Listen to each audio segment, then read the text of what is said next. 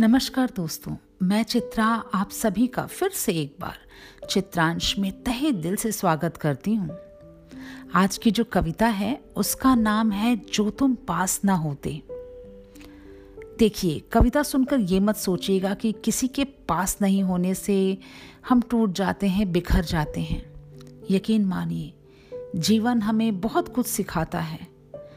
किसी का पास आना ये भी सिखाता है कि कुछ लोगों के हमारे जीवन में ना रहने पर ही भलाई है। हम सुखी हैं।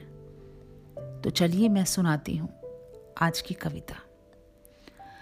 जो तुम पास ना होते, जो तुम पास ना होते तो मेरे ये एहसास ना होते।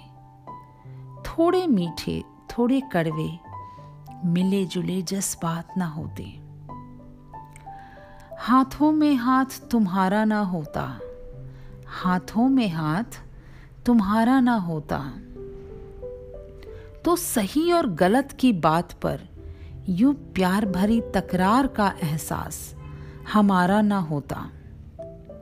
जो तुम पास ना होते तो शायद ये एहसास ना होता।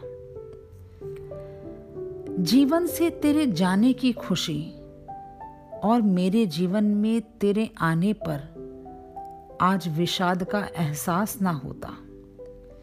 सच्चे सुख दुख की परिभाषा से हमारा यूँ दो दो हाथ ना होता। यकीन मानो, जो तुम पास ना होते तो शायद मेरे ये एहसास ना होते। मैं उम्मीद करती हूँ कि आप सबको ये कविता बहुत पसंद आई होगी। तो अपना बहुत ख्याल रखिए और नेक्स्ट एपिसोड में एक नई भावधारा के साथ आऊँगी और तब तक अपना बहुत ख्याल रखिए। नमस्कार।